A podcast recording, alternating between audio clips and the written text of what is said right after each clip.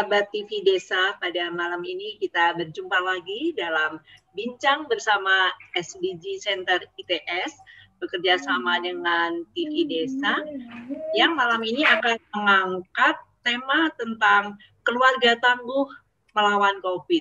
Ingat pesan ibu. Hadir pada malam ini narasumber kita yang luar biasa yang ingat pesan ibu. Jadi ini narasumbernya ibu-ibu bahwa ketua bidang perubahan perilaku Satgas COVID-19 Bapak Dr. Sony Harmadi juga hadir bersama kita. Untuk itu kami persilakan Pak Sony untuk menyampaikan Pak Sony ini sangat luar biasa dalam berbagai aktivitasnya dan dalam kesibukannya tetap konsisten komitmennya sangat luar biasa jaga kesehatan ya Pak ya sebagai ketua bidang perubahan perilaku. Kami persilakan Pak Sony. Terima kasih untuk Anchor TV Desa, Ibu Mel, eh, para kerabat TV Desa yang saya hormati. Assalamualaikum warahmatullahi wabarakatuh. Selamat malam. Di sini ada Bu Tuti, Bu Agnes Rumiati, ada Dr. Niken Sasadara, ada Ibu Vivit Sambas, alumni ITS, yang satu alumni UNER Nah, terima kasih sudah diundang dan membuat acara yang sangat mendukung Satgas ini luar biasa ya. Jadi Satgas mengapresiasi acara malam ini. Malam-malam itu kan biasanya istirahat, mulai melepas lelah gitu. Tapi ini malah nonton TV desa ya, bagus sekali. Keluarga tangguh melawan COVID ingat pesan ibu. Wah, itu tema yang luar biasa. Uh, kerabat TV Desa sekalian, jadi Satgas ini ya telah uh, menetapkan strategi-strateginya dalam rangka mengakhiri pandemi COVID-19. Jadi kita tidak hanya ingin COVID-19 ini menurun, tapi berakhir. Dan itu menjadi mimpi kita bersama. Insya Allah pandemi ini pasti berakhir tetapi eh, kapan berakhir sangat tergantung pada komitmen kita untuk mematuhi protokol kesehatan.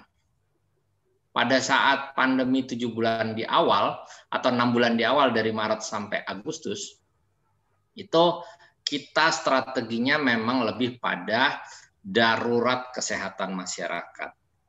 Kenapa darurat kesehatan masyarakat pada saat itu kita belum mengenal COVID-19. Para dokter masih meraba-raba bagaimana mengatasi COVID-19. Memang virus tidak ada obatnya, tetapi infeksi sekunder yang ditimbulkan dari virus tadi yang harus dicegah. Lalu kemudian kita belum terlalu mengenal virus ini. Eh, lonjakan kasus, lonjakan pasien menyebabkan pemerintah harus fokus pada pembangunan rumah sakit darurat. Nah, dengan membangun rumah sakit darurat tadi kita dikejar ya layanan kapasitas rumah sakit juga diperbesar, terus kemudian kemampuan kita untuk menangani COVID-19 diperbesar, kemampuan testing, tracing, treatment dan isolation juga diperbesar. Tetapi seiring dengan perjalanan waktu setelah enam bulan, ya kita merubah strategi dari darurat kesehatan masyarakat menjadi ketahanan kesehatan masyarakat. Ya, dari yang tadinya fokus pada bagaimana upaya meningkatkan kapasitas layanan dalam penanganan COVID-19 berubah menjadi bagaimana mencegah penularan COVID-19 di hulu. Sehingga strategi yang kita Eh, terapkan di Satgas penanganan COVID-19 adalah bagaimana masyarakat bisa tidak tertular dengan patuh terhadap protokol kesehatan.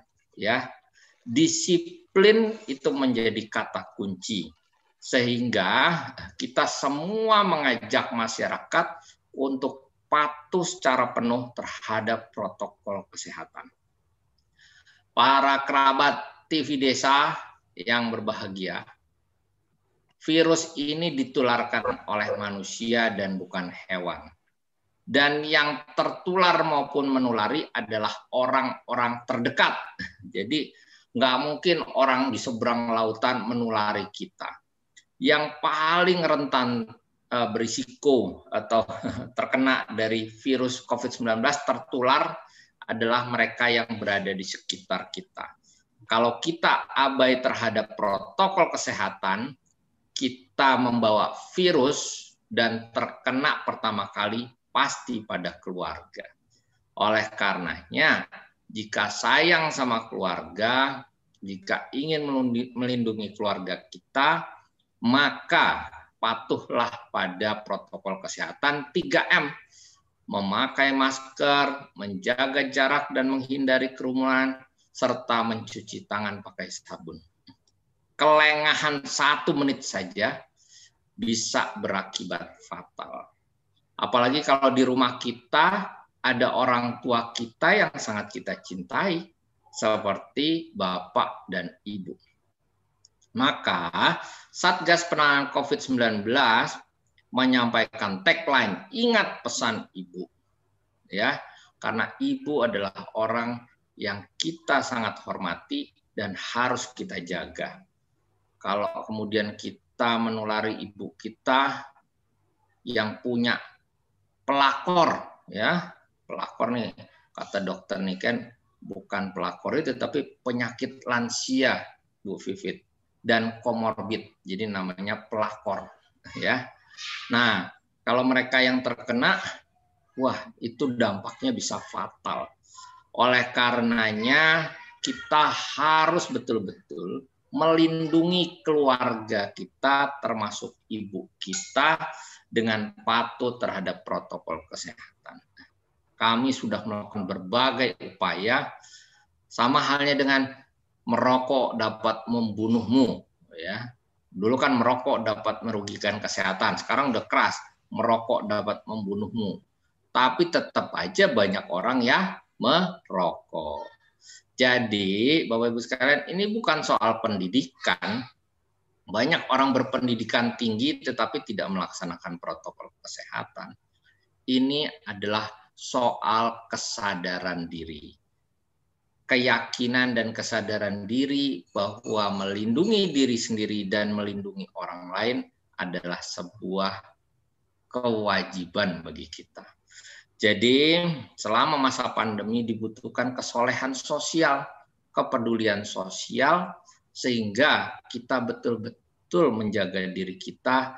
Kalau kita bisa menjaga diri kita, semua orang bisa menjaga dirinya untuk tidak tertular, pasti pandemi akan berhenti. Oleh karenanya, silakan membahas. Kami mengapresiasi. Saya mohon maaf nggak bisa ikut sampai selesai karena ada kegiatan lain, tetapi silakan membahas tentang pentingnya keluarga sebagai ujung tombak di dalam memutus rantai penularan COVID-19. Kalau kita perhatikan kemarin saya disampaikan data yang diberikan oleh BKKBN, berbagai pengambilan keputusan di keluarga itu banyak didominasi oleh ibu. Sehingga ibu memang punya peran penting di dalam menjaga keluarga. Makanya di dalam kami sebagai demografer sering bilang keluarga adalah wahana pertama dan utama di dalam membangun manusia Indonesia. Jadi kalau kita memutus rantai pandemi ini berawal dari keluarga. Patuhilah protokol kesehatan dan itu akan melindungi keluarga kita semua. Saya pikir itu pengantar dari saya. Mudah-mudahan diskusinya menarik. Ini ada pembicara-pembicara yang luar biasa, dipandu oleh moderator yang juga luar biasa, disiarkan ke desa-desa, dan jangan lupa masyarakat desa itu menjadi ujung tombak ketahanan pangan kita. Jangan sampai di desa terjadi pandemi. Sehingga melindungi masyarakat desa sama artinya dengan melindungi pangan nasional. Saya pikir demikian. Terima kasih. Mudah-mudahan diskusinya betul-betul membawa perubahan perilaku dan Indonesia secepat-cepatnya keluar dari pandemi ini. Kenali dirimu, kenali musuhmu, kenali medan perangmu. Seribu kali kau berperang, seribu kali kau menang. Nanti bisa dijelaskan oleh Bu Tuti lebih lanjut. Terima kasih Bu Mel, Bu Tuti, Bu Vivit, dan Dr. Niken. Yang lainnya, makasih banyak. Selamat berdiskusi. Kerabat TV Desa, sehat selalu, menjaga kita, menjaga keluarga kita. Assalamualaikum warahmatullahi wabarakatuh. Selamat malam, salam sejahtera untuk kita semua. Terima kasih Pak Sony dan kerabat TV Desa. Ini tadi memang dari bapak-bapak yang menyampaikan. Tetapi seperti tema kita malam ini adalah ingat pesan ibu. Bapak-bapak juga ada yang sangat concern terhadap ingat pesan ibu sesuai dengan uh, talentanya masing-masing. Nah, kita dengarkan sebuah lagu yang diciptakan oleh Padi Ribon tentang ingat pesan ibu. Selamat menikmati.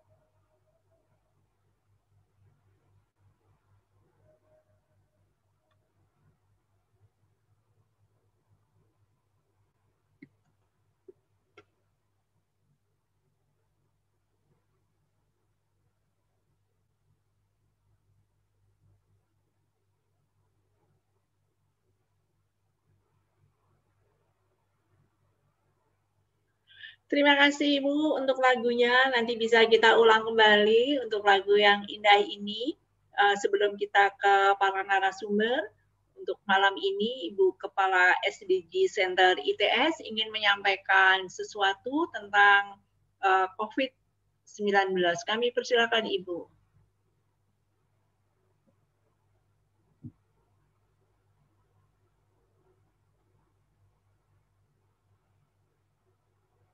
Halo Ibu, itu masih di mute. Uh, mungkin di unmute dulu Bu Tuti.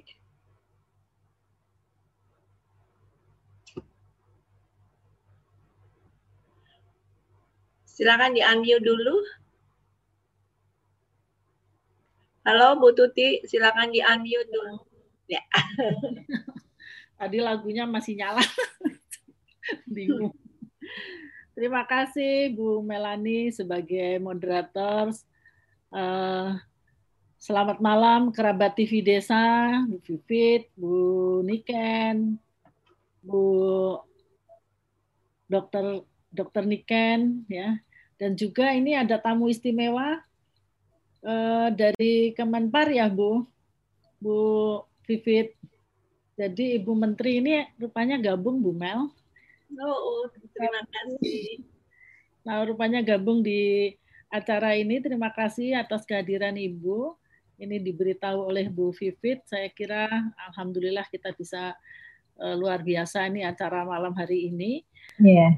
Ibu Gista Putri uh, dari istri Bapak Wisnu Tama Kemen dari Kementerian Parekraf. Selamat datang Ibu. Terima kasih. Luar biasa. Selamat datang, selamat datang Bu Gista. Uh, saya perkenalkan dulu. Uh, jadi acara ini adalah acara yang sudah uh, apa agenda yang sudah sering kita uh, lakukan bersama TV Desa, yaitu kerjasama dengan antara pusat kajian Sustainable Development Goals ITS dengan TV Desa dan kami selalu mengundang berbagai narasumber sehingga uh, acara ini menjadi semakin semarak. Nah, malam ini kita akan uh, membahas tentang bagaimana caranya menjadi keluarga tangguh melawan COVID. Tapi kalau Bu Vivit bilang bukan melawan tapi berdampingan dengan COVID, karena mungkin ke depan kita akan masih terus uh, apa itu uh, berhadapan dengan COVID ini, tetapi kita menang begitu ya Bu Vivit kira-kira. Jadi uh, inginnya seperti itu dan kita akan menang dalam arti kita akan bisa uh, apa itu namanya tidak mendapatkan risiko yang besar karena adanya COVID. Nah, kerabat TV Desa yang saya hormati, izin saya share uh, slide Bu Mel. Jadi uh, sebetulnya apa sih yang menjadi kunci ya kemenangan itu atau bagaimana kita sukses berhadapan dengan uh, COVID ini? Yaitu utamanya adalah perubahan perilaku seperti yang tadi di, diharapkan. Sederhana sekali, yaitu apa? Memakai masker, lalu menjaga jarak dan mencuci tangan. Walaupun ini sederhana, tetapi rupanya juga tidak serta-merta lalu kita itu bisa langsung tertib menjalankan ini. Sering lupa. Kemudian kalau sudah bertemu dengan teman atau saudara yang apalagi merasa sangat akrab, ya lupa lagi menjaga jarak. Kemudian mencuci tangan juga demikian. Nah, oleh karena itu mengapa ini disebut sebagai perubahan perilaku walaupun sederhana tetapi ternyata harus dibiasakan. Nah, apa efeknya kalau kita melakukan itu? Ternyata eh, masing-masing perilaku itu tadi mencuci tangan, kemudian memakai masker, kemudian jaga jarak, itu ternyata memberikan eh, apa itu namanya efek yang luar biasa. Dengan hanya memakai masker saja misalnya, maka efek eh, risikonya itu turun 45%. Dengan eh, apa itu namanya pakai masker bedah, maka turun lagi jadi 70%. Kalau kita menjaga jarak, turun lagi risiko eh, bukan turun, ya turun lagi risikonya sehingga eh, kemungkinan kita sukses itu 85% dan seterusnya. Jadi betapa pentingnya menggunakan eh, melaksanakan eh, apa itu namanya melaksanakan protokol kesehatan ini. Nah, tentu kita tahu bahwa tidak semua daerah di Indonesia ini merah semua. Ada beberapa yang sudah kuning dan hijau di Jawa Timur bahkan sekarang ini sudah mulai banyak yang kuning ya, yang yang oranye itu sedikit merahnya sudah tidak ada. Nah, tetapi ini adalah titik-titik penting di mana eh, perubahan perilaku itu sangat-sangat didorong di eh, lokasi-lokasi yang sering kali kalau kita lihat sehari-hari eh, data yang ditayangkan oleh Satgas Covid itu ternyata titik-titik ini masih mengkhawatirkan ya Nah, jadi sebetulnya pemerintah sudah mengeluarkan berbagai pedoman tentang bagaimana perubahan perilaku. Jadi Bapak Ibu sebenarnya gampang sekali mencari informasi bagaimana sih caranya berubah perilaku bahkan sudah di uh, menggunakan berbagai bahasa. Ada bahasa Sunda, ada bahasa Bali, uh, apa itu namanya Madura ada enggak ya? Kalau bahasa Jawa mestinya ada. Jadi artinya bahwa sudah diperhatikan eh, apa itu sesuai dengan eh, apa budaya masing-masing. Nah, dan juga pemerintah itu melakukan monitoring loh Bapak Ibu. Jadi dimonitor perubahan perilaku itu. Oleh karena itu mengapa kita tahu bahwa masyarakat itu sudah berubah atau belum. Nah, survei yang sudah dilakukan oleh BPS itu menyatakan ini respondennya ya, ini menyatakan belum semuanya berubah gitu ya. Jadi kalau dilihat ini ya data ini, maka yang sudah berubah berapa ini Bapak Ibu sudah bisa lihat jaga jarak ternyata 72 eh, persen, mencuci tangan 80 persen, menggunakan masker agak mengembirakan. Tetapi kan masih ada yang belum, masih ada yang eh, tersisa. Nah biasanya orang-orang yang lebih tua lebih tertib dibandingkan yang lebih muda karena merasa yang tua itu khawatir mungkin ya, sedangkan yang muda itu kan merasa tidak masalah. Tapi yang harus dipikirkan adalah bukan dirinya sendiri, tapi juga termasuk eh, apa itu memikirkan kalau tidak pakai masker misalnya, maka yang berisiko adalah orang lain yang lebih tua. Nah ini yang tingkat kepatuhan dari eh, apa itu namanya masyarakat selama ini seperti ini ya. Ini hasil survei atau tadi yang saya katakan hasil pantauan. Dan anehnya, bukan aneh sih ya, tapi eh, ya wajar ya, tapi ada perbedaan antara laki-laki dan perempuan. Rupanya perempuan itu lebih tertib dibandingkan laki-laki. Ya, jadi kalau e, perempuan tingkat kepatuhannya itu lebih tinggi dibandingkan dengan laki-laki. Dari semua e, protokol kesehatan ini baik pakai masker, menggunakan cuci tangan tadi, kemudian menghindari jabat tangan, kemudian menghindari kerumunan, menjaga jarak, itu semuanya perempuan itu uh, lebih lebih tertib gitu ya. Jadi banyak datanya yang uh, kita uh, yang dipantau oleh BPS. Ya, jadi ini uh, juga termasuk informasi tentang alasannya tidak menerapkan protokol kesehatan itu apa gitu ya. Ternyata yang paling banyak itu adalah karena tidak ada sanksi. Jadi jadi mungkin gini, kalau oh ada ada polisi, ada polisi, nanti kita didenda. Baru pakai masker, misalnya seperti itu. Jadi rupanya sanksi itu dibutuhkan, ya.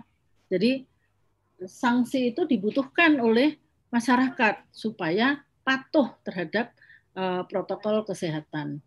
Jadi karena yang kita temukan yang ditemukan oleh BPS adalah seperti itu. Jadi ini, jadi masih banyak data-data yang lain yang saya kira tidak saya sampaikan satu persatu, uh, tetapi di sini juga bisa nanti dilihat ya bahwa uh, salah satu hal yang menjadi masalah itu adalah harga masker. Kalau hand sanitizer ya, apalagi kalau APD ya, APD itu saya kira mahal. Tapi kalau hand sanitizer kan bisa diganti dengan sabun, dengan air, dengan sabun. Nanti dokter Niken barangkali akan bisa uh, menjelaskan Eh, satu persatu ya jadi ada juga yang merasa pekerjaannya jadi sulit nih kalau pakai masker gitu ya dan itu ada lumayan ini banyak beberapa jadi tiap provinsi itu dipantau bapak ibu para kerabat TV desa dipantau. Jadi ternyata seperti Papua misalnya ternyata yang e, merasa kesulitan itu lebih banyak ini 39 lebih persen. Sedangkan daerah seperti Eh, Sumatera Utara cuma 29,8 persen dan seterusnya. Saya kira demikian Bu Melani, mungkin nanti bisa dilanjutkan dengan informasi-informasi menarik lainnya, tetapi intinya adalah bahwa masih ada orang yang belum patuh terhadap protokol kesehatan. Padahal semangatnya adalah stop COVID atau setidaknya adalah kita bisa terhindar dari akibat uh, atau dampak COVID ini. Terima kasih Bu Melani. Demikian yang bisa saya sampaikan. Terima kasih Ibu Tuti, luar biasa sekali. Kerabat TV Desa yang berbahagia, tadi sudah kita dengarkan paparan dan data fakta yang ada di masyarakat luas bahwa ada juga loh yang nggak percaya dengan adanya COVID, walaupun korban sudah demikian banyak. Narasumber kita malam ini ada Dr. Niken Sasadara Sasmita. Beliau itu adalah dokter yang kesehariannya bertugas di Rumah Sakit UNER, yang juga sebagai tim edukasi Satgas COVID di Rumah Sakit UNER. Beliau sangat antusias dalam mengedukasi masyarakat tentang bagaimanakah kita menghadapi Pak Gebluk ini. Banyak hal, banyak ilmu yang bisa di-sharing oleh Dr. Niken dalam berbagai kesempatan dan kerabat TV Desa kita sungguh berbahagia karena malam ini Dr. Niken ingin men-sharekan banyak hal pada kita semua. Saya yang udah beberapa kali mendengar nggak bosan-bosannya tentu saja kerabat TV Desa akan antusias juga dalam mendengarkan um, Mirsa apa yang akan disampaikan oleh Dr. Niken. Kami persilakan Dr. Niken. Terima kasih Bu Mel. Selamat malam kerabat TV Desa. Semoga selalu dalam keadaan sehat walaupun kita masih ada di dalam pandemi ya. Uh, mungkin nanti kita lebih ke diskusi saja dan saya akan berbagi sedikit tentang uh, beberapa protokol kesehatan yang masih harus kita patuhi karena pandemi masih ada di sekitar kita. Izin share Bu Melani sebentar. Aku ada Oke. Okay.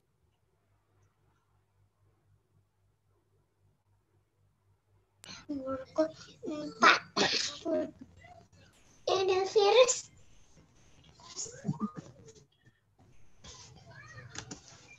Oke. Okay. Uh, saya ingin mengajak eh, teman-teman uh, kerabat TV Desa untuk uh, ber apa ya berfokus pada ketahanan keluarga kita di masa pandemi ini karena memang uh, sekitar kita yang paling dekatnya adalah keluarga. Keluarga dulu yang harus diselamatkan dan kemudian itu akan otomatis berdampak untuk uh, menyelamatkan orang lain juga di luar rumah kita. Nah, saya ingin menyajikan gambar-gambar edukasi yang insya Allah bisa saya pertanggungjawabkan, dan ini untuk nanti memudahkan diskusi dan juga pemahaman. Dan insya Allah konten-konten ini uh, sudah atas izin dan juga uh, bisa dipertanggungjawabkan isinya. Nah, ini saya ingin bercerita kenapa sih uh, kondisi saat ini tuh sangat berdampak pada keluarga gitu ya, Pak. Karena kita sehari-hari ini dengan keluarga ini berjarak fisiknya dekat sekali gitu budaya kita, kebiasaan kita. Kalau misal kita pulang ke rumah, kita bertemu sanak saudara, kita selalu berjabat tangan, bercium, ya, bahkan berpelukan. Tapi pandemi ini memaksa kita, membuat kita untuk bisa beradaptasi dengan uh, beberapa kebiasaan baru, yaitu kita harus berjarak secara fisik karena COVID ini tidak mengenal siapa keluarga kita, tidak mengenal siapa anak kita. Kalau dia punya jembatan untuk menularkan kepada orang siapa pun itu, dia pasti akan uh, hinggap di orang itu gitu ya. Jadi nggak pandang bulu COVID ini mau menularkan ke siapa aja. Nah uniknya COVID ini uh, menular dari manusia ke manusia. Jadi dia nggak milih oh itu anaknya si A, anaknya si B. Pokoknya kalau ada jalan dia bisa menular gitu. Jadi kita harus semangat untuk menghadapi adaptasi kebiasaan baru dengan happy juga, dengan suasana yang damai bersama keluarga di rumah. Nah, kenapa sih harus di harus dicegah gitu ya COVID karena memang dia sangat mudah sekali untuk menyebar begitu. Uh, ini kita lihat nih gambarnya. Kalau kita bersin, kita berbicara, bahkan saat kita batuk, itu ada cipratan saluran nafas yang keluar bisa berupa ingus, berupa uh, air liur gitu ya, yang memang dengan kasat mata tidak tampak. Tapi dalam ilustrasi ini kita bisa lihat ternyata kalau kita bicara, kita batuk, bahkan kalau kita bersin, banyak sekali titik-titik air yang keluar dari mulut kita. Nah, itu menjadi sumber penularannya si COVID-19 ini. Jadi, kenapa ini menjawab kenapa kita harus pakai masker, kenapa kita harus jaga jarak, karena ternyata percikan saluran nafas ini bisa menclok sejauh itu gitu.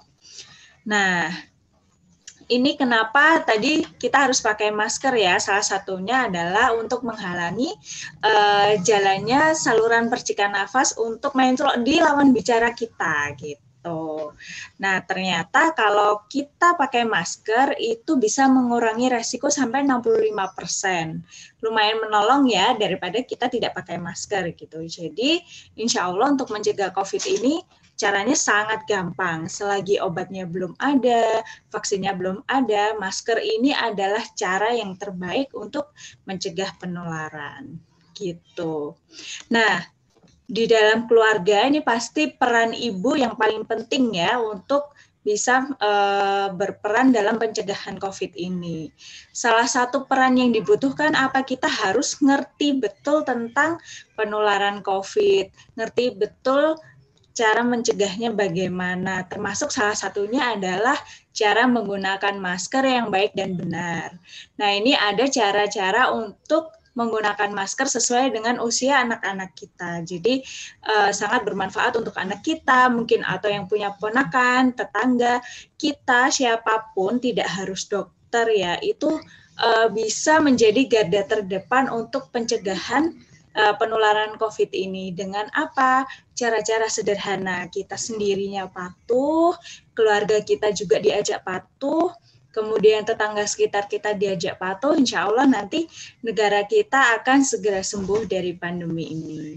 Ini cara-caranya nanti bisa ditonton ulang di YouTube dan banyak sekali sumber yang uh, menjelaskan bahwa ada usia-usia yang kapan tidak boleh pakai masker, kapan harus dalam pengawasan dan sebagainya. Nah, seorang ibu juga harus tahu gimana sih cara memakai masker yang benar. Kalau kita pakai maskernya benar, kemudian yang kita ajarin juga eh, anak kita, suami kita, ayah ibu kita memakai maskernya dengan benar, insya Allah COVID ini tidak punya jalan untuk bisa menularkan di dalam rumah atau di orang-orang sekitar kita. Jadi kita harus tahu dulu ini. Kemudian juga harus mengetahui apa-apa yang tidak boleh atau salah dari pemakaian masker. Juga untuk pencucian masker, terus cara menyimpan masker, kapan harus dibuang, itu harus tahu ya.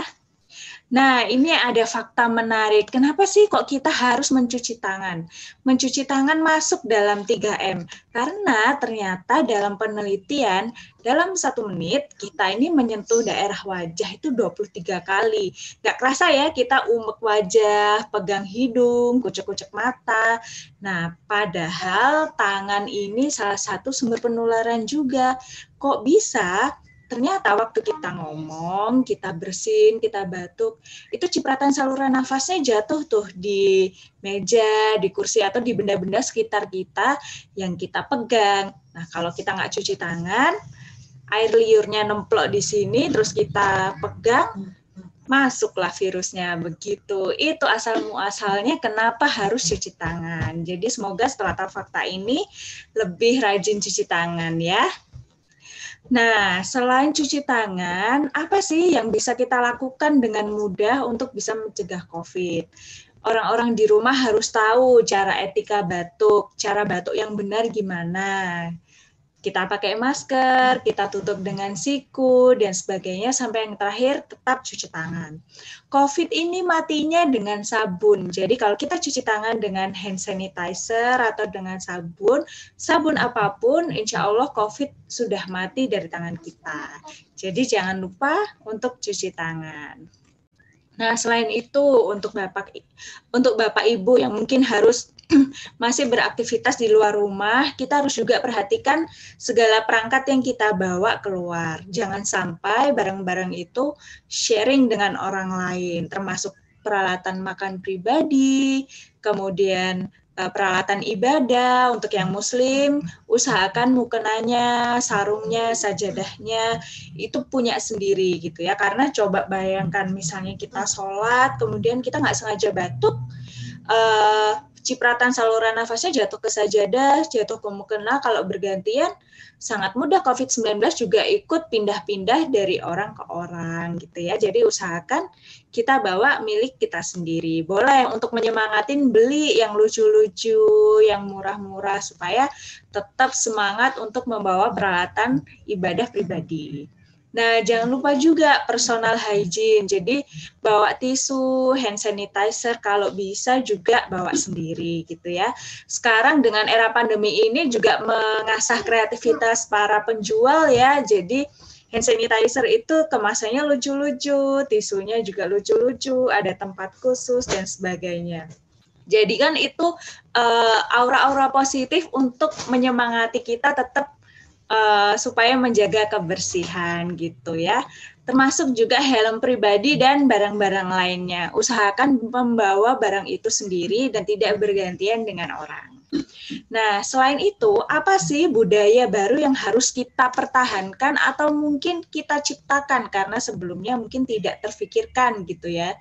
Ternyata kalau misalnya kita aktivitas dari luar, itu baju juga jadi sumber penularan. Kok bisa? Yaitu tadi cipratan saluran nafas uh, dari kita sendiri mungkin atau dari orang-orang di sekitar kita yang statusnya mungkin tanpa gejala, yang tampak sehat-sehat saja tapi ternyata di dalam tubuhnya ada virus COVID-19, itu juga membahayakan bajunya. Jadi cara tergampang adalah ketika kita sampai di rumah, kita ganti baju dari atas sampai bawah.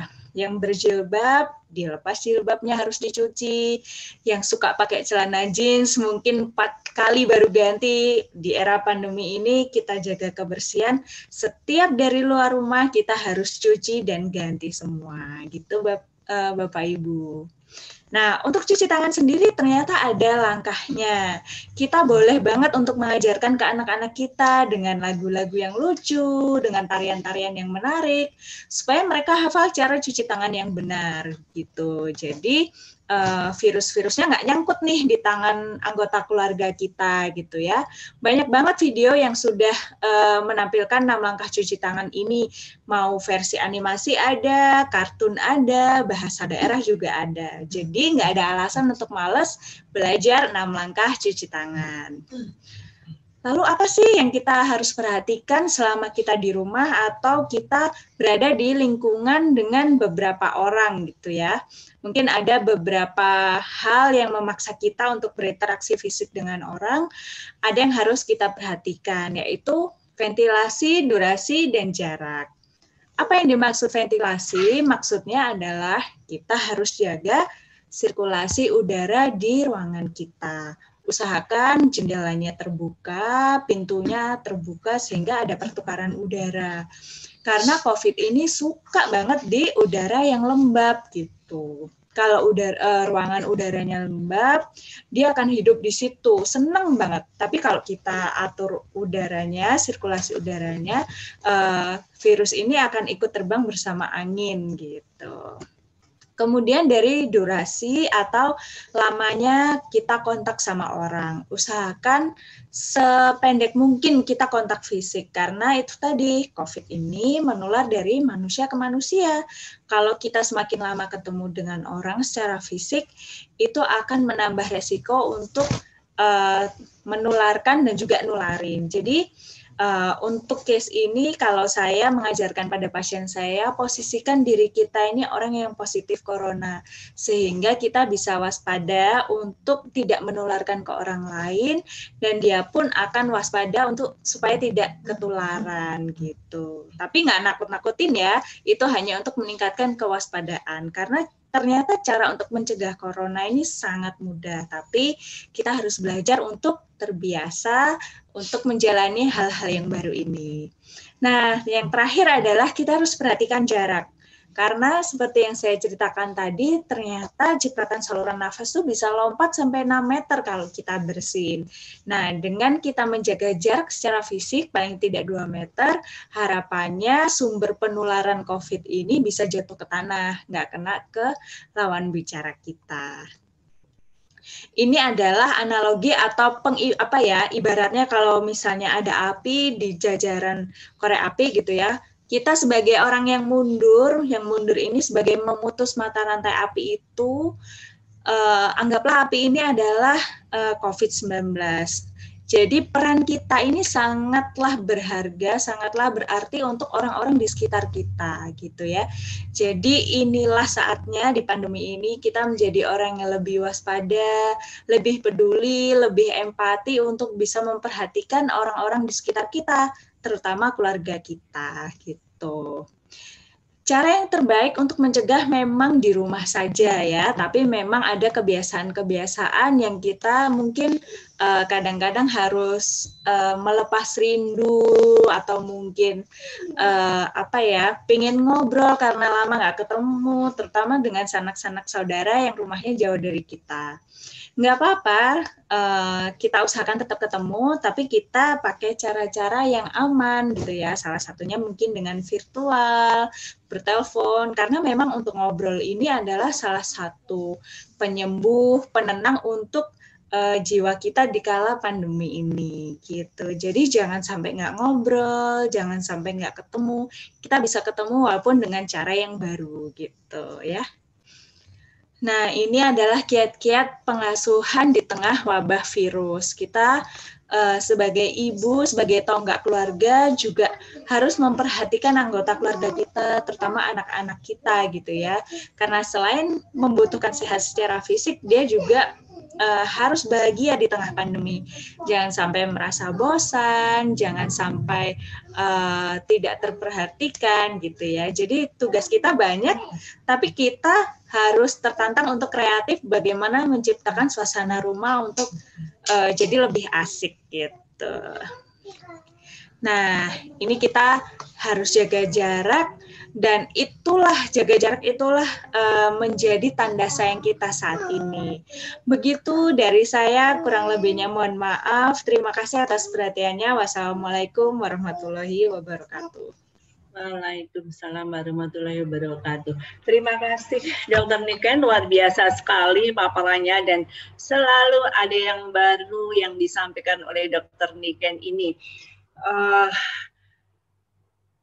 hadir di tengah kita Ibu yang luar biasa juga, Ibu Vivit, beliau alumni ITS S1 S2 dan sangat sibuk luar biasa. Beliau ini juga uh, sebagai fasilitator untuk pengembangan SDM dan nanti kita dengarkan bagaimana ini pengembangan eh, SDM, bagaimana kita mengembangkan diri di tengah pagebluk ini ya Mbak Vivit ya.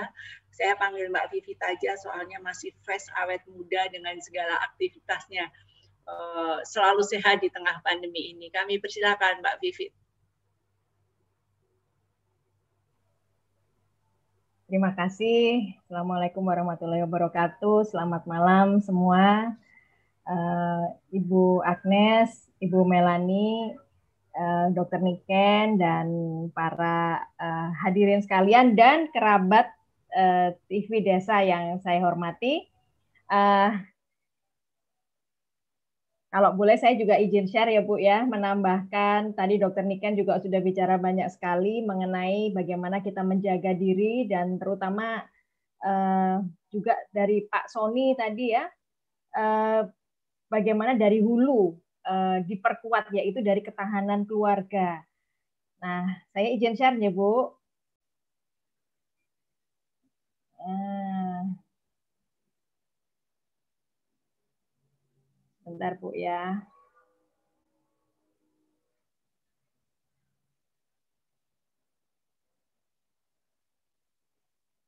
Nah, ya. Nah, dalam kesempatan malam ini untuk kerabat TV Desa, betul ya Bu ya. Nah, eh, kita saya ajak untuk uh, bercermin diri ya. Ini kan sudah malam hari juga gitu ya. Gimana sih kita bercermin diri di dalam situasi uh, pandemi ini supaya kita tetap sehat mental dan tangguh. Apakah itu melawan, apakah itu berdamai dengan COVID? Tentu itu pilihan-pilihan kita. Uh, melawan untuk menang atau sampai dengan uh, apa vaksin itu ditemukan, kita hidup berdampingan dengan si COVID ini gitu. Nah, seperti apa kita sama-sama bercermin diri? Saya ajak kita sama-sama untuk bercermin uh, dalam situasi ini. Oke, mohon maaf ini kok kecantol. Nah, ini saya nggak usah memperkenalkan diri lagi ya Ibu, Bapak Ibu sekalian ya. Tadi sudah diperkenalkan oleh Ibu Melani. Uh, nah, Langsung saja kita kepada topik sehat mental, Bapak Ibu. Selain kesehatan fisik, tentunya kesehatan mental ini sangat diperlukan uh, untuk kita tetap tangguh di dalam berdampingan dengan COVID.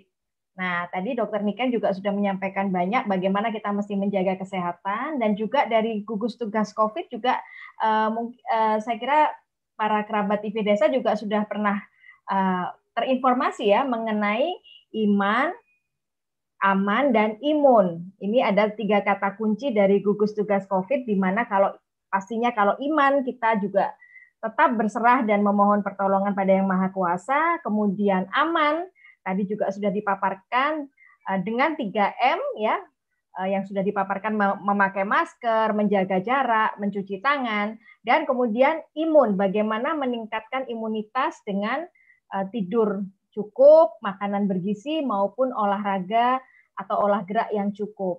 Nah, di sini dalam rangka untuk meningkatkan imunitas, tentu kita juga perlu menjaga selain kesehatan fisik adalah kesehatan mental. Nah, di sini uh, izinkan saya berbagi mengenai sehat mental, mengajak kita semua untuk uh, sama-sama mengingat kembali atau concern atau peduli lagi terhadap kesehatan mental kita.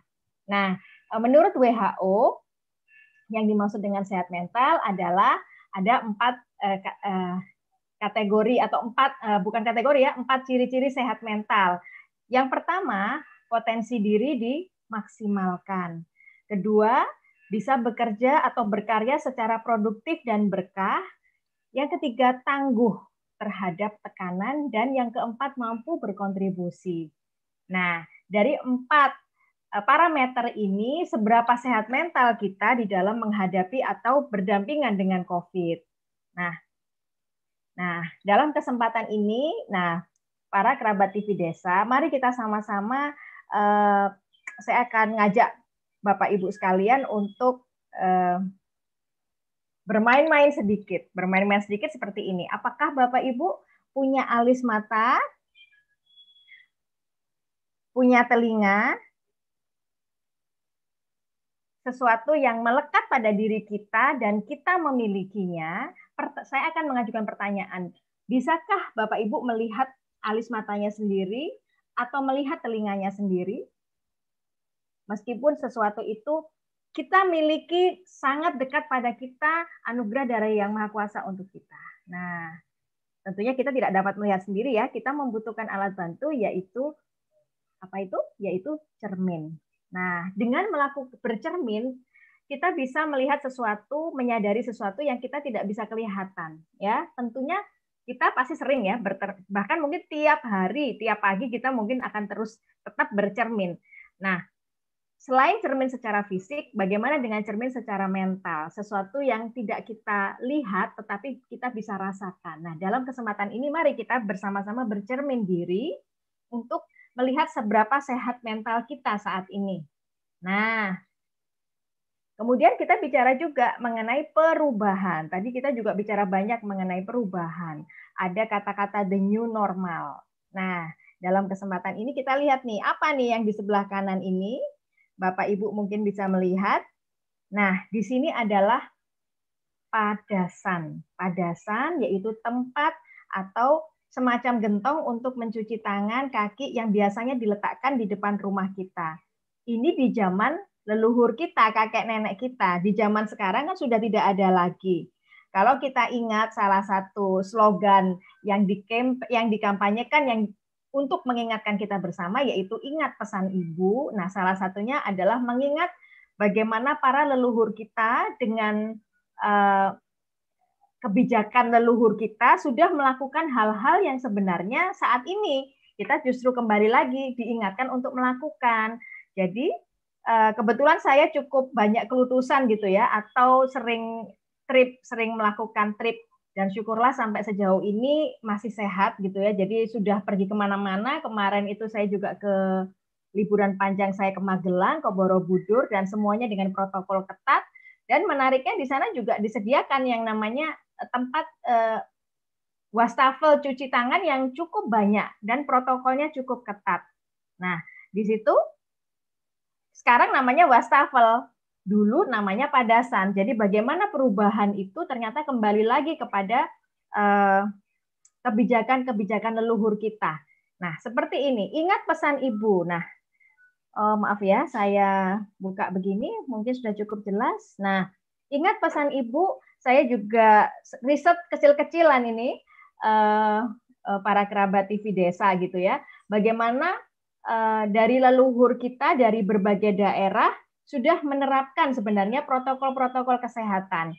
Misalnya seperti di daerah eh, Sulawesi Selatan ya, itu di Banu Alemo menggunakan cairan desinfektan alami berbahan daun sirih dan jeruk nipis dan ini dilakukan dalam bentuk seperti pengasapan. Ini untuk uh, kalau ada yang sakit zaman dulu itu jadi mungkin namanya dukun atau orang yang di apa ya dituakan, dipercaya untuk mengobati, dilakukan pengasapan dari bahan-bahan daun sirih dan jeruk nipis. Mungkin dulu disebutnya adalah apa ya? menghilangkan setan, padahal itu sesuatu yang tidak tampak bisa jadi sekarang namanya virus gitu. Kemudian juga ya padasan untuk mencuci muka, kaki, tangan di depan rumah di Jawa. Kemudian juga ada lagi eh, kebijakan leluhur kita di social distancing ala orang rimba gitu ya Eh, para kerabat TV desa itu juga dilakukan namanya besesandingon gitu. Jadi kalau ada orang sakit di uh, orang rimba ini, ini uh, disendirikan. Jadi kita tidak boleh berdekatan, dia disendirikan sampai dia sembuh. Bahkan jalan yang sudah dilewati oleh orang yang sakit, kita nggak boleh cari jalan, tidak boleh melewati jalan itu, harus melewati uh, jalan setapak yang lain. Kemudian juga kalau yang sakit, karena dulu orang karena orang rimba itu tinggalnya di dekat sungai, nah yang sakit ini ditaruh di hilir, bukan di hulu lagi. Jadi supaya air yang mengalir yang sakit ini kalau dia di hulu kan khawatirnya bisa menular yang di hilir. Jadi ini sudah difikirkan oleh leluhur kita. Eh, eh, kalau kita ingat ingat pesan ibu, ingat pesan leluhur. Jadi kita seperti diingatkan lagi.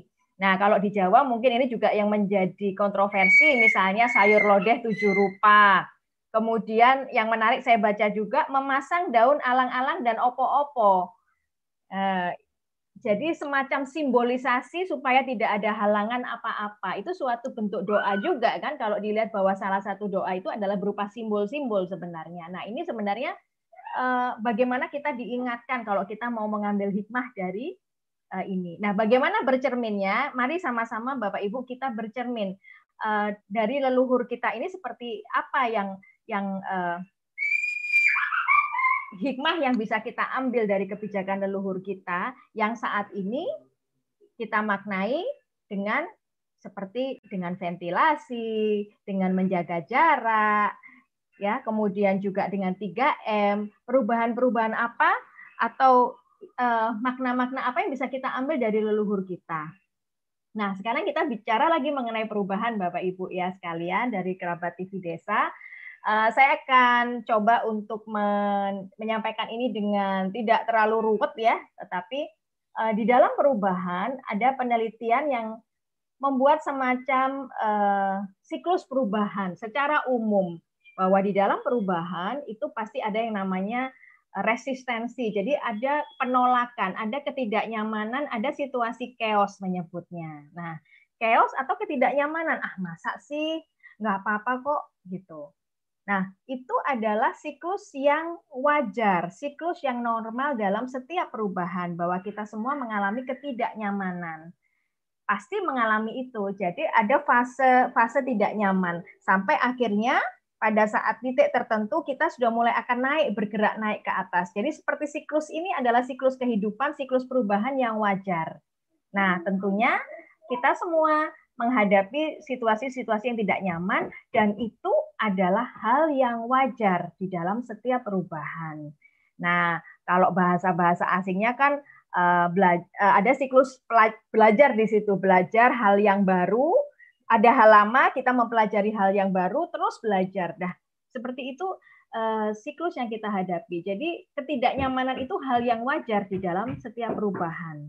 Nah, dalam konteks itu atau dalam hal itu, Bapak Ibu kerabat TV Desa yang saya hormati, yuk kita sama-sama main-main yuk. Gimana main-mainnya? Nah, boleh ya kalau kita sama-sama pinjam tangannya nih.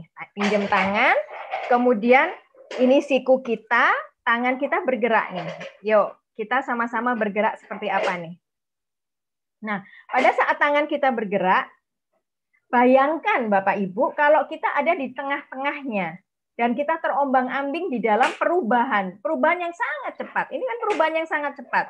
Bayangkan kalau kita berada di tengah-tengahnya, apa yang terjadi? Yaitu kita bingung, kita kalut, kita kacau. Nah, apa yang diperlukan dalam situasi perubahan seperti ini? Yaitu adanya kemampuan beradaptasi diperlukan atau diuji yang namanya ketangguhan kita maupun kreativitas kita. Nah, banyak sekali eh, ujian-ujian seperti ini. Misalnya ada yang di PHK, banyak yang tiba-tiba terus apa ya untuk tetap bertahan hidup, memasak, baking, tiba-tiba belajar untuk memasak, belajar membuat kue. Inilah kreativitas-kreativitas kita diuji di dalam masa-masa seperti ini. Tempo hari saya juga jalan ke Bali ya Bapak Ibu, itu betapa terpukulnya uh, sektor uh, pariwisata di sana karena memang mayoritas di Bali kan mereka hidupnya dari uh, pariwisata ya. Jadi pada saat itu z nol tidak ada sama sekali wisatawan. Nah, apa yang terjadi pada saat kita juga tidak menyangka hal itu terjadi. Di sinilah diuji yang namanya ketangguhan daya adaptasi dan daya kreativitas kita sebagai manusia. Dan Eh, riset juga saya kira mungkin nanti bisa ditambahkan ya menunjukkan bahwa masyarakat desa itu lebih lebih tangguh terhadap uh, perubahan karena memang mungkin secara culture dengan perubahan alam kemudian kemamp secara budaya itu sudah terbiasa dengan perubahan bisa jadi masyarakat kota tidak setangguh masyarakat desa di dalam menghadapi sebuah perubahan gitu Nah, ini tentu perlu uh, data, perlu riset lebih lanjut, tapi ada yang menyatakan semacam itu gitu. Nah, kembali lagi di dalam situasi chaos, bagaimana kalau kita kembali kepada empat kategori uh, ciri sehat mental, bagaimana potensi diri dimaksimalkan, bagaimana kita tetap produktif dan berkah, tangguh terhadap tekanan dan mampu berkontribusi. Nah, mari Bapak Ibu sekalian kita sama-sama bercermin diri seberapa baik kita mengenali diri kita di dalam situasi yang pandemi yang sudah terjadi, terutama ya eh, para ibu, bukan hanya ibu saya kira di sini ya, tapi juga para bapak, bagaimana kita mengenali diri kita dalam situasi-situasi seperti ini. Nah, tadi Pak Sony juga sudah mengingatkan di depan, kenali dirimu, kenali musuhmu, kenali medan perangmu, seribu kali kau berperang, seribu kali kau menang. Nah, pada saat kita berusaha mengatasi kondisi-kondisi seperti ini, tentu kembalinya kepada diri kita. Bagaimana kita mengenali diri kita dengan lebih baik. Kita melakukan uh, analisa kekuatan kita, kelemahan kita, atau mungkin Bapak Ibu mendengarnya sebagai SWOT analisis. Kemudian sumber daya kita, pengetahuan kita menghadapi ini, termasuk pada saat Bapak Ibu melihat tayangan ini dari kerabat TV desa, tentunya harapannya akan menambah pengetahuan juga untuk Eh, bertumbuh untuk berproses di dalam situasi ini. Bagaimana meningkatkan keterampilan, bagaimana kita memanfaatkan pengalaman kita. Tentunya dalam situasi ini tiba-tiba, wah ternyata saya bisa masak, ternyata bisa jualan online karena pada saat PHK terjadi atau dirumahkan atau gaji dipotong, segala daya upaya kreativitas kita teruji untuk tetap bertahan hidup gitu ya. Bagaimana memanfaatkan jaringan yang ada ya jaringan pertemanan kita gitu. Kemudian bagaimana integritas kita juga teruji ya pada saat ini. Nah, kembali lagi kepada tanggung jawab pribadi kita untuk berproses Bapak Ibu sekalian. Nah, sekali lagi mari kita bercermin diri, fokus pada hal yang di dalam kendali kita. Karena kita tidak bisa mengubah situasi, tidak bisa mengubah kondisi di luar kendali kita. Kita kembali kepada diri kita, fokus apa yang bisa kita kendalikan. Kembali lagi kepada protokol 3M ya. Harapannya kita bisa mengenali diri dan fokus pada kekuatan kita atau fokus pada hal yang bisa kita lakukan dari diri kita dalam menghadapi situasi. Nah, sekali lagi bercermin diri. Jadi hari ini atau malam ini saya ngajarnya bercermin aja untuk kita menilai diri kita seberapa baik sih potensi diri kita bisa direalisasikan, seberapa jauh kita produktif, berkah, walaupun tetap walaupun kerja di rumah. Terutama buat uh, yang kerja dari rumah, work from home atau sekarang WFH-nya disebut work from heart gitu ya, dari hati bekerjanya. Seberapa tangguh terhadap tekanan, seberapa besar kita mampu berkontribusi.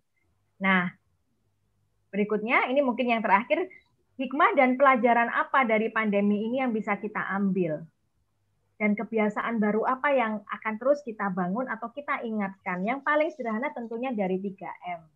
Dan tidak hanya 3M, mungkin saya juga mengingatkan Bapak Ibu sekalian, baju ya jangan lupa pada saat kita keluar dari balik ke, ke rumah, baju dari luar harus kita ganti semua sebelum kita berinteraksi dengan uh, kerabat atau keluarga kita Bahkan sebelum kita duduk di sofa atau di tempat duduk kita di rumah.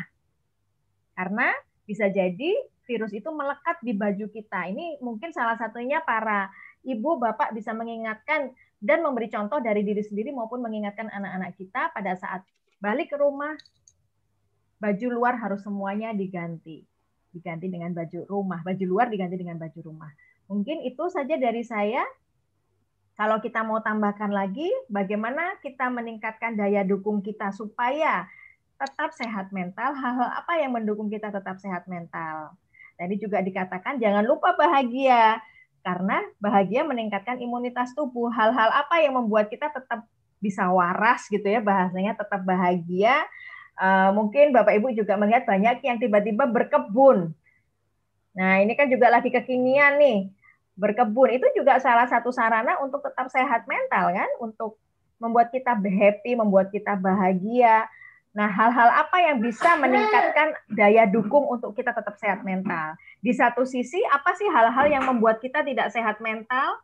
Misalnya, eh, terpapar dengan berita-berita yang bikin stres. Nah, ini kalau misalnya menghambat atau mempengaruhi atau menurunkan kesehatan mental kita, bisa kita hindari, bisa kita uh, berjauhan atau menurunkan daya hambat tersebut gitu ya. nah, Terima kasih. Ini dari saya. Uh, mudah-mudahan uh, sedikit share untuk mengajak sama-sama bercermin. Bapak Ibu ini bisa memberikan uh, satu manfaat. Terima kasih. Terima kasih Mbak Vivit. Luar biasa sekali apa yang disampaikan. Saya kira kerabat TV Desa juga setuju apa-apa yang tadi yang disampaikan dan banyak hal yang sungguh berarti, sungguh berharga yang dapat kita terapkan dalam kehidupan sehari-hari. Kerabat TV Desa, tibalah kita untuk selalu mengingat pesan ibu. Keluarga tangguh melawan COVID, ingat pesan ibu. Ibu Tuti bisa kita dengarkan lagi lagunya karena tadi ada yang tersendat ibu supaya ingat pesan ibunya selalu bergema di mana-mana termasuk di hati kita tadi Bu Mbak Bibit menyampaikan seperti itu. Kami persilakan Bu.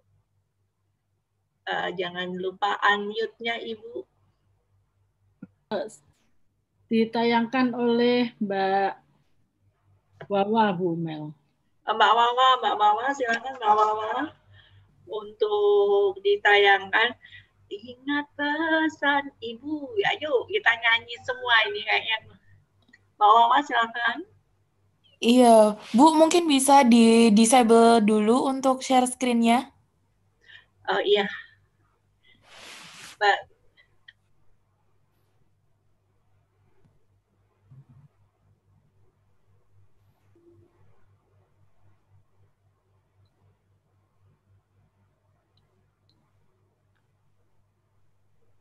Sudah, Mbak?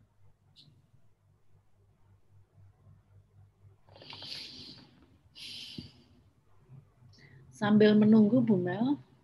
Iya, uh, kami persilakan kalau ada uh, diskusi dari pemirsa semua yang bergabung di Zoom ataupun di YouTube, kami persilakan. Jadi saya lihat ada yang raise hand. Ibu Sinta Mozaik, kami persilakan Pak. Terima kasih Ibu atas kesempatannya. Selamat malam Ibu-ibu dan Bapak ya tentu saja Uh, terima kasih sekali atas masukan dan wawasan yang luar biasa pada malam hari ini. Uh, saya adalah ibu dari tiga anak dan dari umum ya swasta. Uh, kami berusaha mengkonsistenkan 3M tadi ya yang sudah disampaikan dari ibu-ibu uh, tadi uh, tentang pentingnya cuci tangan kan simpel, terkesan simpel sekali dan itu kebiasaan yang dibangun dari uh, keluarga, dari unit terkecil. Nah, uh, untuk tolak tolak ukur kita adalah perilaku masyarakat yang yang saat ini ada di sekitar kita. Karena kan menurut slogan no one safe until everyone safe gitu ya. Karena ini kan sifatnya penularan jadi sangat penting dari pihak yang satu dengan pihak yang lain untuk mentaati. Nah, pertanyaan saya, apakah pernah ada assessment atau evaluasi terhadap efektivitas perilaku uh, apa efektivitas edukasi yang diberikan pada keluarga? Karena ketika saya jalan-jalan kemarin ya, ya kemarin kan ada cuti bersama empat hari itu, itu sangat parah gitu. Jadi di beberapa spot spot di beberapa titik di Malang atau di beberapa uh, kebetulan saya dari Bali waktu itu. Jadi eh, orang-orang yang naik di kapal juga kemudian di titik-titik kerumunan itu nggak ada yang pakai masker gitu. Jadi kan ini kan sedangkan para keluarga ini kan sudah sudah men-set up ya. Jadi di sana nampak betapa pentingnya gitu peran serta dari uh, aparat atau satgas. Jadi yang masuk di lini masyarakat. Jadi uh, edukasi yang diberikan pada masyarakat ini jadi jadi terasa nggak efektif gitu tanpa adanya penegakan-penegakan di beberapa titik yang yang yang vital gitu. Nah mungkin ada terobosan dari pihak-pihak yang berkompeten terhadap efektivitas dari edukasi yang diberikan. Nji, matur Terima kasih, Mbak Sinta. Barangkali untuk kali ini Ibu Tuti bisa menyampaikan karena setahu saya ada beberapa survei, ada beberapa kajian yang terkait uh, bagaimanakah kepatuhan, ketaatan masyarakat baik secara sendiri-sendiri di rumah maupun ketika mereka berada dalam suatu kerumunan misalkan di pasar tadi di penyeberangan dan sebagainya. Mungkin Bu Tuti bisa menyampaikan sesuatu. Terima kasih Ibu. Baik, Bu Mel, terima kasih uh, pertanyaannya, Bu Sinta. Dan juga kerabat TV Desa, saya kira ini pertanyaan yang sangat bagus karena sebetulnya uh, keinginan dari semua orang itu terbebas dari COVID kan besar sekali ya Bu Sinta. Tetapi kok masih aja ada orang yang tidak patuh gitu ya. Nah, sebetulnya pemerintah itu sudah melakukan survei ya terutama yang sudah dilakukan oleh BPS dan kami sendiri eh, beberapa di antara kami ini adalah masuk dalam tim pakar untuk perubahan perilaku Bu Sinta. Kami yeah. juga melakukan survei ini untuk uh, menjawab apa yang tadi Bu Sinta tanyakan gitu ya. Iya, nah, kebetulan malam ini ada dari Departemen Pariwisata ya Bu ya, ada Ibu Menteri yang cantik mungkin. beliau mendengarkan dan mungkin disampaikan gitu ya kepada. Bapak. Jadi perlunya maaf saya potong Bu ya. Tadi ya. Soalnya. Jadi ada ada adanya sinergi gitu, iya, sinergi ya, yang yang efektif gitu. Jadi antara hmm. antara pihak yang selalu mengedukasi dan pihak yang aplikasi terutama di spot-spot pariwisata itu ada ada pengawasan yang yang hmm, apa ya istilahnya di yang signifikan gitu. Jadi masyarakat juga masih di level kalau nggak ada satgas nggak takut gitu seperti yang ibu sampaikan tadi ya. ya. Saya lihat itu nggak ada petugasnya dan dan seperti tidak terjadi apa-apa gitu. Dan saya khawatir orang-orang yang sudah disiplin uh, dari keluarga ketika melihat ini sesuai dengan pemahaman masing-masing dan level pendidikan masing-masing kan berpikir wah itu aja nggak apa-apa kenapa kok kita mesti repot-repot gitu ya ya Betul. mungkin itu bu pengaruhnya Nje, makanya sekarang tuh zamannya ini ya apa harus ada endorse dari orang-orang yang orang-orang yang memang jadi panutan gitu ya Bu ya.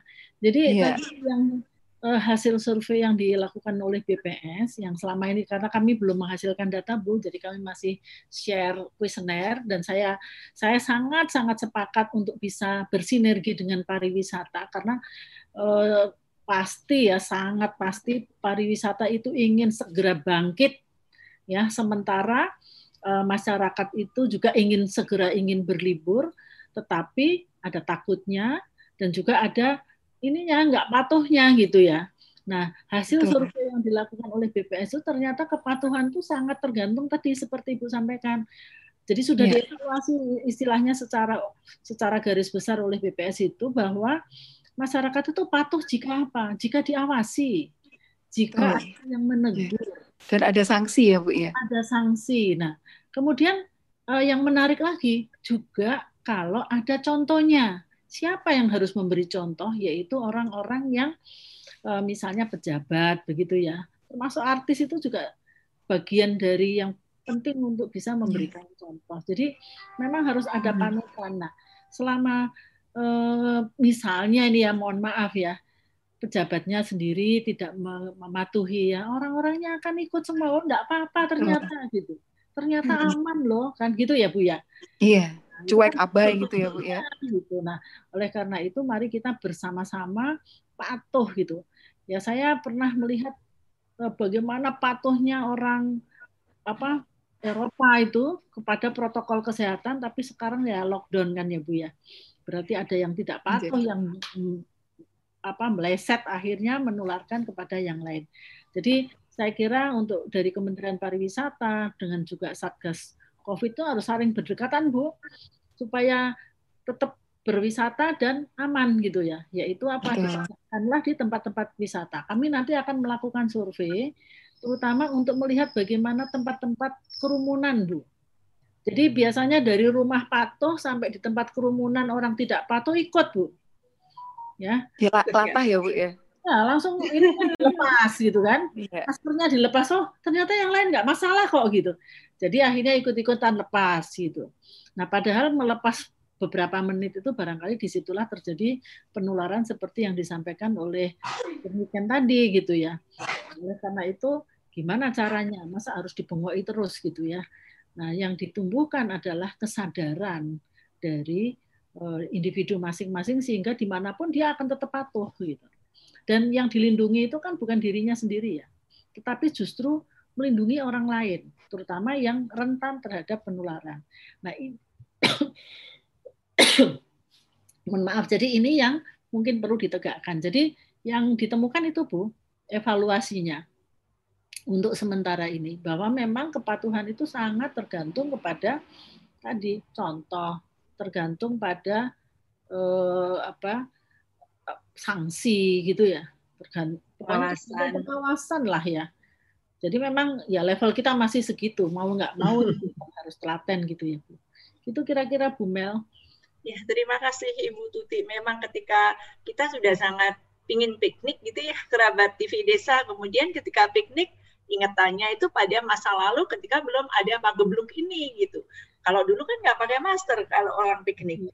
Kok sekarang piknik kan ya nggak usah pakai masker. Apa kira-kira begitu atau seperti apa? Nah ini yang yang memang kita selalu ingat pesan ibu. Kita dengarkan dahulu lagu dari Padi Reborn, ingat pesan ibu.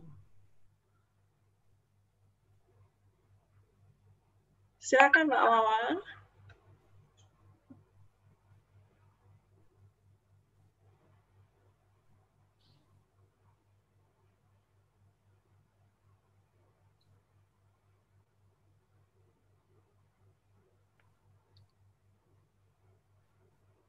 Volumenya bisa dibesarin? Ya memang tidak kedengaran. Iya, tadi yang pertama juga tidak dengar, Ibu. Iya. Sayang sekali, tapi sudah sering dengar kok ya. Pesan Ibu, tetap pakai masker, cuci tangan. Kita semua harus kompak, harus tetap semangat. Untuk memutus mata rantai COVID-19. Hindarilah kerumunan dan selalu menjaga jarak. Kita harus membiasakan gaya hidup yang baru, disiplin, dan komitmen. Agar kita bisa beraktivitas kembali dengan normal. Ingat pesan ibu, pakai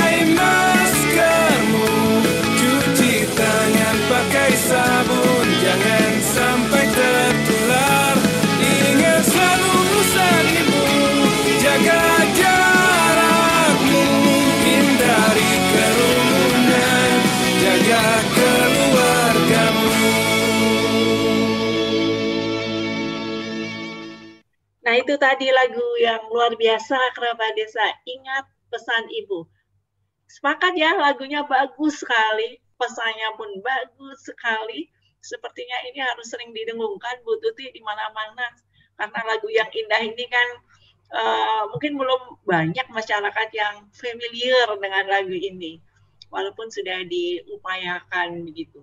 Baik kerabat desa. Wajibnya di tempat wisata nih Bu Mel. Iya, pesan untuk Ibu Gista, Ibu Menteri bagaimana ya lagu-lagu ini supaya lebih didengungkan ke masyarakat yang banyak kerumunan juga kepada Bu Wi bagaimana nanti supaya uh, lagu ini memang benar-benar kemudian menjadi hit gitu ya. uh, Cuman pada saat saya kemarin ke Borobudur, Ibu, itu. Ya. uh, sangat ketat protokolnya -hmm. saya kira. Jadi uh, sangat detail, sangat ketat dan harus menggunakan guide sebelumnya kan nggak maksimal 20 orang, jadi eh, saya kira bisa menjadi salah satu apa patokan ya bagi tempat-tempat wisata yang lain untuk menerapkan protokol kesehatan yang ketat gitu. Jadi kita merasa aman juga akhirnya gitu. Dan masker memang selalu pakai bahkan di pedesaan di kami menginap di desa di balai ekonomi desa. Nah, ini mungkin banyak masyarakat desa yang melihat ya. Jadi Dewi Dewi nyebutnya kan desa wisata nih, desa wisata Desa di bal- wisata Dewi. Dewi ya di balkon Ya. des atau balai ekonomi desa ini eh, ditetapkan protokol yang cukup ketat gitu. Jadi wajib pakai masker, hand sanitizer di mana-mana gitu. Jadi eh, itu membuat kami yang wisata ini juga merasa cukup aman dan kita memang eh, pada saat melihat kerumunan kita juga menghindari gitu. Kayaknya nggak enak ya ngelihat kerumunan. Jadi memang selain eh, perlunya aparat juga memang kesadaran dan terutama para ibu nih. Tadi menarik ya eh, riset yang disampaikan oleh Ibu Agnes eh, Bu Tuti bahwa perempuan ternyata dari berbagai kategori tadi lebih patuh dibanding laki-laki. Nah, ini mungkin mengingatkan dan ada datanya, ada risetnya ya Bu ya mengatakan bahwa perempuan lebih patuh. Nah, ini sepatutnya juga kita sebagai ibu perempuan kalau dengan tidak menegasikan bapak-bapak di sini ya, justru untuk mengingatkan menjadi penjaga gawang untuk mengingatkan baik dari lingkaran terkecil kita, keluarga, maupun misalnya dasawisma, PKK, kumpul-kumpul arisan, dan seterusnya sampai ke tingkat yang lebih besar untuk mengingatkan dan memberlakukannya pada diri sendiri untuk patuh pada protokol. Saya kira itu ya Bu ya. Kemarin ya saya udah piknik ke mana-mana sih Bu, lumayan agak-agak bandel dalam artian jalan. ya eh, trip biasanya sih eh, Semarang itu berkali-kali. Selama ini ya memang saya sendiri menetapkan protokol yang cukup ketat gitu untuk itu. Gitu. Bisa tanya? Bu Silakan, moderator. Silakan Terima Pak kasih. Terima kasih. Assalamualaikum warahmatullahi wabarakatuh. Eh, saya kira sangat menarik sekali eh, pembicaraan-pembicaraan ini, walaupun memang ini eh, hampir tiap hari eh, tentunya dikupas mengenai eh, kehidupan di new normal ini. Eh, memang untuk eh, beberapa eh, tempat itu memang eh, kalau rata-rata eh, pemakaian masker itu saya kira kesadaran bermasker eh, sudah cukup tinggi sekali. Namun yang saya lihat adalah untuk kebiasaan cuci tangan itu masih eh, sangat minim. Di beberapa mall itu juga eh, masih ada beberapa mall yang eh, cuci tangan, tidak cuci tangan itu tetap masuk. Termasuk eh, untuk pengecekan suhu ya cuma eh, ada satu plaza yang eh, ala kadarnya. Nah, seperti itu. Terus kemudian eh, eh, apa itu mengenai eh, alat makan, peralatan makan untuk dokter Niken. Eh, peralatan makan ini apakah memang membahayakan? Sebab eh, kalau saya lihat beberapa saat orang makan di eh, restoran atau warung atau apa pun juga itu sendoknya itu biasanya disemprot dengan hand sanitizer. Ataupun kalau piring ambil sendiri itu juga disemprot terus kemudian disemprot tisu. Apakah itu juga sangat berpengaruh terhadap uh, virus yang masuk ke tempat kita? Kemudian untuk pola masker dan pola pemakaian uh, face shield. Ini uh, sering uh, apa itu bertentangan sekali. Kalau kita lihat di TV itu yang pakai shield tanpa masker Padahal yang benar itu kan pakai face shield tetap bermasker. Nah ini sebetulnya bagaimana ini uh, pola-pola seperti itu? Mungkin itu yang bisa saya sampaikan. Terima kasih. Wassalamualaikum warahmatullahi wabarakatuh. Waalaikumsalam. Monggo langsung Dokter Niken. Terima kasih Pak Aditya atas pertanyaannya, menarik sekali. Memang kita sekarang ini sedang menghadapi apa ya?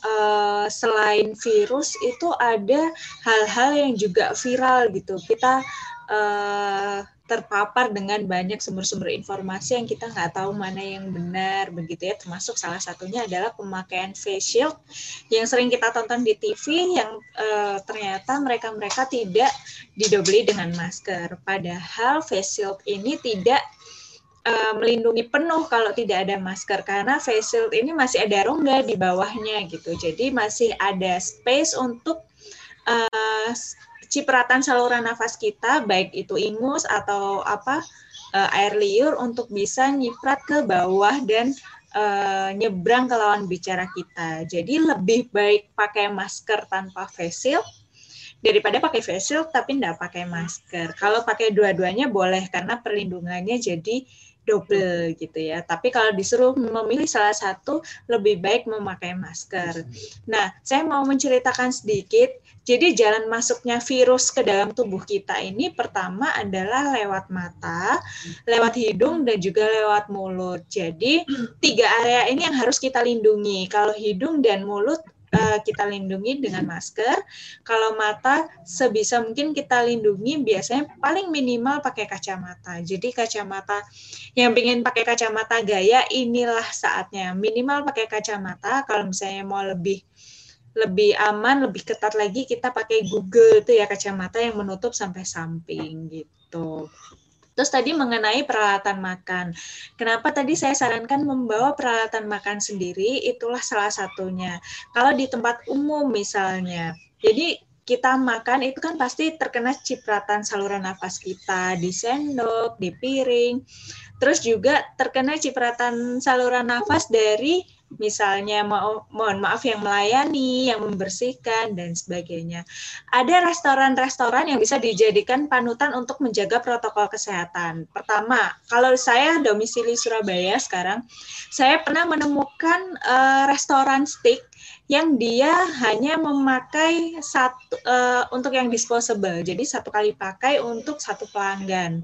Kemudian benar-benar dibungkus rapi, di wrap sehingga tidak uh, itu bisa mengurangi resiko penularan ya. Semakin kita gantian barang itu misal virusnya di barang satu nih ya, satu piring.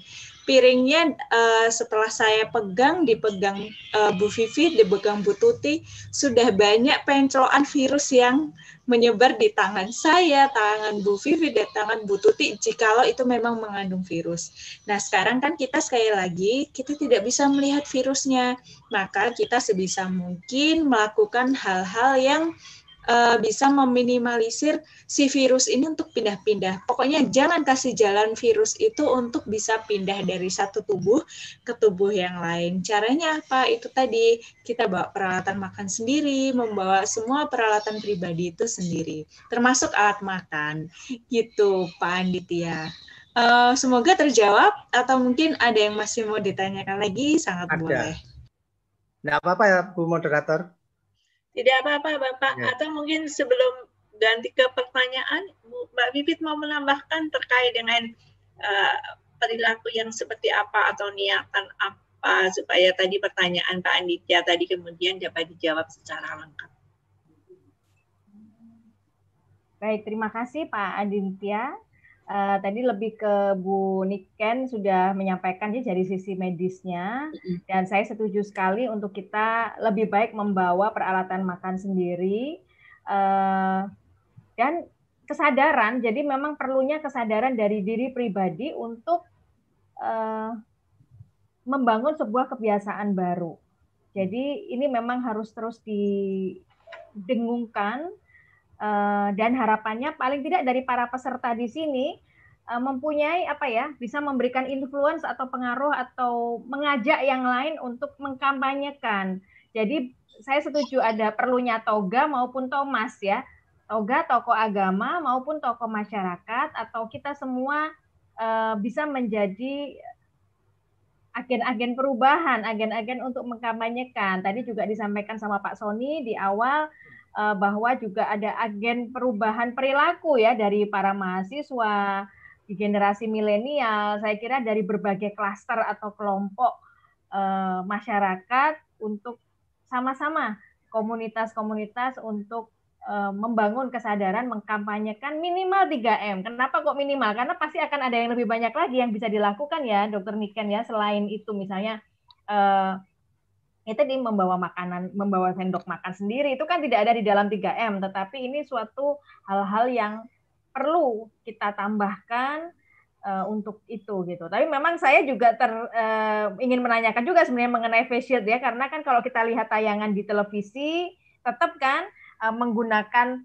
face shield gitu. Bahkan saya sendiri juga kalau uh, memberikan mengajak teman-teman yang di depan misalnya trainer membawa uh, ada trainer tetap dengan social distancing kalau bisa tambahannya pakai face shield supaya memperamankan kalau ada droplet tidak lompat jauh tadi sampai 6 meter ya dokter Niken yang tidak kelihatan. Akan lebih baik yang pembicara di depan yang kalau memang sudah harus uh, offline atau di harus bertatap muka lebih baik ada tambahan menggunakan face shield ya terima kasih. Mudah-mudahan terima kasih menjawab. terima kasih. Mbak masih ada tanya boleh? Uh, kami persilakan Pak Andit ya ya terima kasih. Yang pertama, apakah uh, efektif? Saya itu kalau nginep di hotel itu disangoni istri saya itu harus bawa sanitizer yang spray. Jadi mulai masuk hotel itu semua saya semprot termasuk bantal guling satu tub satu anu botol itu habis termasuk uh, apa itu jadi semua kamar itu saya spray dengan sanitizer Terus kemudian apakah itu efektif? Terus kemudian uh, begini, kalau orang sakit uh, karena COVID, ya, terus meninggal, itu ada dokter yang berbicara bahwasanya virus itu juga ikut mati. Nah, kalau virus ikut mati, kenapa kok si jenazah itu ditutup rapat dan disolati dengan jarak yang jauh? Termasuk juga saat pemakaman itu juga seminimal mungkin, semaksimal mungkin jauh. Katanya uh, apa itu virusnya sudah mati. Nah, ini seperti ini bagaimana? Yang benar yang mana? Apakah memang virusnya itu mati atau tidak? Terus kemudian uh, kalau untuk sendok tadi yang saya tanyakan, apakah kalau disemprot dengan hand sanitizer itu efektif?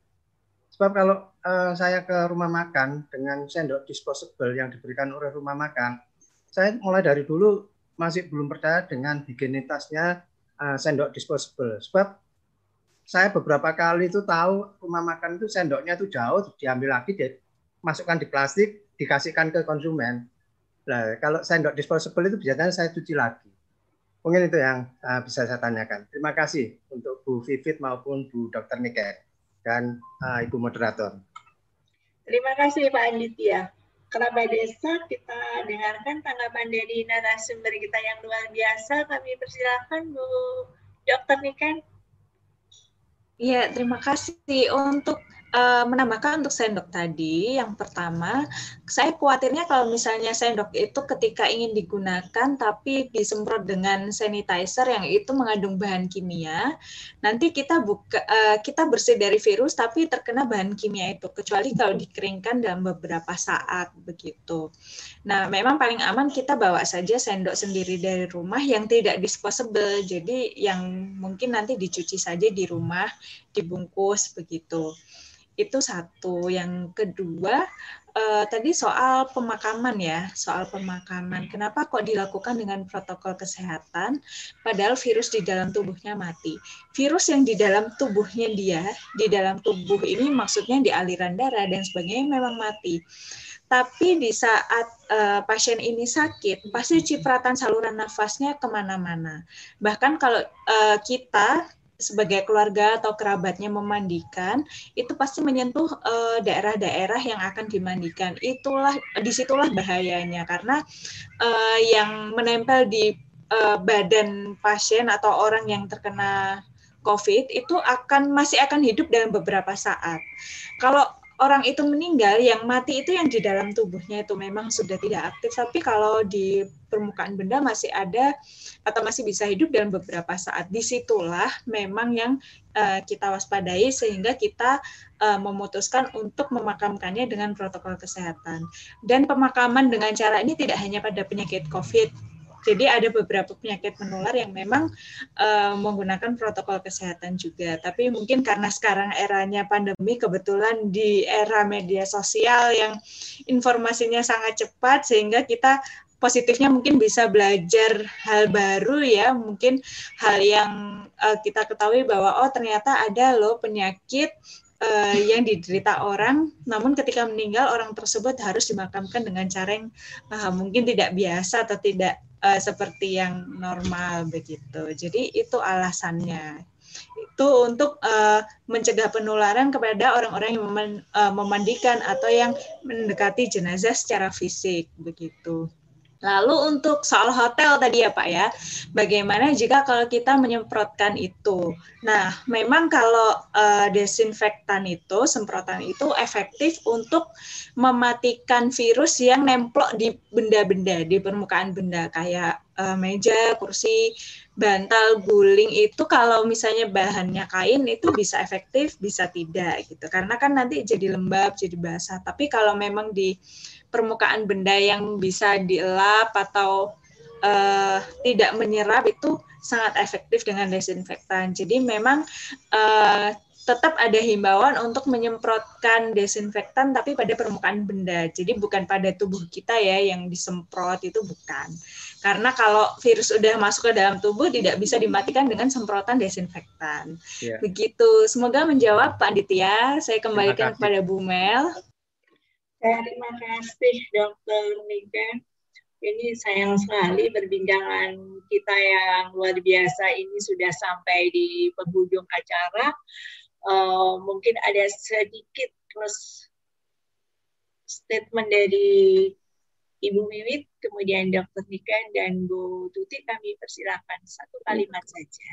Ibu mohon maaf apa saya boleh uh, menambahkan ya, sedikit? Iya, Ibu. Tadi saya uh, pesan kami persilakan Ibu Bugista untuk menyapa ya. kerabat TV Desa dan mungkin ada hal-hal yang mau disampaikan. Kami persilakan Ibu. Terima kasih. Mohon maaf ini kamera saya saya off-kan. Selamat malam Bapak Ibu sekalian yang hadir pada malam hari ini. Terima kasih atas paparannya, sangat bermanfaat. Lalu juga tadi beserta masukan untuk uh, Kemenparekraf yang tentu saja uh, insya Allah akan saya sampaikan masukannya ke suami saya. Mungkin saya sedikit menambahkan saja bahwa uh, untuk sektor pariwisata sendiri uh, juga pastinya turut mensosialisasikan untuk wisata yang secara aman karena juga uh, ada panduan usaha wisatanya, ada CHSE yaitu clean, uh, Cleanliness, Healthy, Safety, and Environment yang kalau untuk wisata sendiri atau sektor pariwisata saya tidak bisa berbicara detail ya. Mungkin itu harus dari Kemenparekrafnya tetapi bisa agar satu pintu juga bisa dilihat melalui sosial media dari Kementerian Pariwisata dan Ekonomi Kreatif. Karena banyak sekali webinar-webinar yang bisa kita tonton di YouTube yaitu uh, dari akun Kemenparekraf. Dan uh, tentu saja terima kasih banyak atas masukannya yang insya Allah akan saya sampaikan ke suami saya agar apa ya agar Kemenparekraf juga bisa dapat berkoordinasi dengan Pemprov yang tentu untuk uh, memperhatikan dan mensosialisasikan 3M secara lebih ketat lagi. Terima kasih, selamat malam. Selamat malam Ibu Gista, terima kasih Ibu sekali kesapaan kepada seluruh pemirsa dan atas atensi serta tadi banyak hal yang sebenarnya juga bisa kita uh, dengarkan bersama-sama. Ya. Baik, uh, kerabat TV Desa, kita dengarkan lebih dahulu closing statement dari uh, Ibu Wiwi dulu, nanti Dr. Niken, kemudian Ibu Tuti. Kami persilahkan. Ya, terima kasih. Uh, mari kita bersama-sama membangun kesadaran, mengawali dari sebuah kesadaran untuk terus berproses dengan membangun kebiasaan-kebiasaan baru di era baru ini juga karena sesuatu yang kita sadari bisa kita kendalikan, bisa kita kelola. Sementara sesuatu yang tidak kita sadari bisa jadi itu yang akan mengendalikan kita. Mari sama-sama membangun kesadaran bersama. Terima kasih. Terima kasih Ibu Wiwit, luar biasa. Dokter Niken, kami persilakan. Ya, uh, di era pandemi ini kita belajar banyak hal, uh, pemirsa. Jadi uh, kita bisa berperan uh, melakukan hal yang kecil tapi memberikan dampak yang besar mulai dari keluarga kita kemudian bisa berdampak kepada negara kita jadi kita harus memulai dari diri sendiri dulu mulai sekarang dan uh, kita mulai dari hal yang kecil tetap semangat jadilah pahlawan di masa pandemi ini untuk keluarga kita juga untuk Indonesia Oh, terima kasih. Ibu Tuti, kami dengarkan. Ya, terima kasih terutama tadi Bu Gista, terima kasih sekali atas uh, apa yang disampaikan. Kami sangat-sangat senang bisa bergabung dan bukan hanya dengan uh, Satgas saja Bu Gista. Saya memperkenalkan diri sebagai ITS ini Bu. Jadi kami sangat senang untuk mendukung. Salam kenal Ibu. Uh, Kementerian Parekraf ini terima kasih sekali dan uh, saya ingin menyampaikan hal yang barangkali um, menjadi kata kunci ya bagi kita bahwa kita bisa berdampingan atau melawan COVID itu hanya dengan komitmen. Hanya dengan komitmen, hanya dengan kesepakatan, dan hanya dengan bergerak bersama-sama. Saya kira itu yang harus kita lakukan. Salah satu di antara tiga tadi itu yang tidak kita lakukan, maka uh, akan sangat sulit kita bisa lepas dari COVID ini. Terima kasih, Bu. Terima kasih, kerabat TV Desa. Tak terasa kita sampai di penghujung acara. Dan selalu ingat pesan Ibu, pakai masker, jaga jarak, hindari kerumunan, dan mencuci tangan dengan benar dan pakai sabun. Kita dengarkan sekali lagi Mbak Wawa untuk lagu Padi. Ingat pesan Ibu.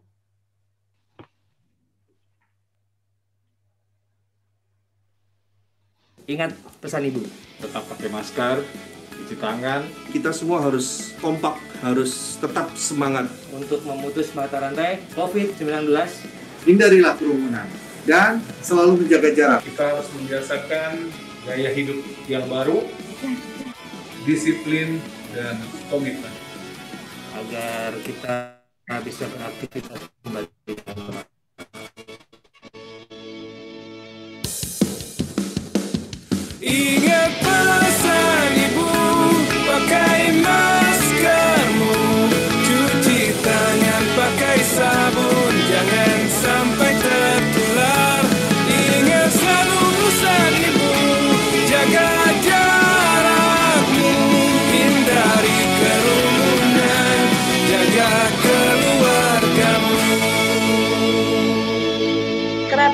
Desa, demikian bincang kita bersama SDG Center ITS, Keluarga Tangguh Melawan COVID, ingat pesan Ibu.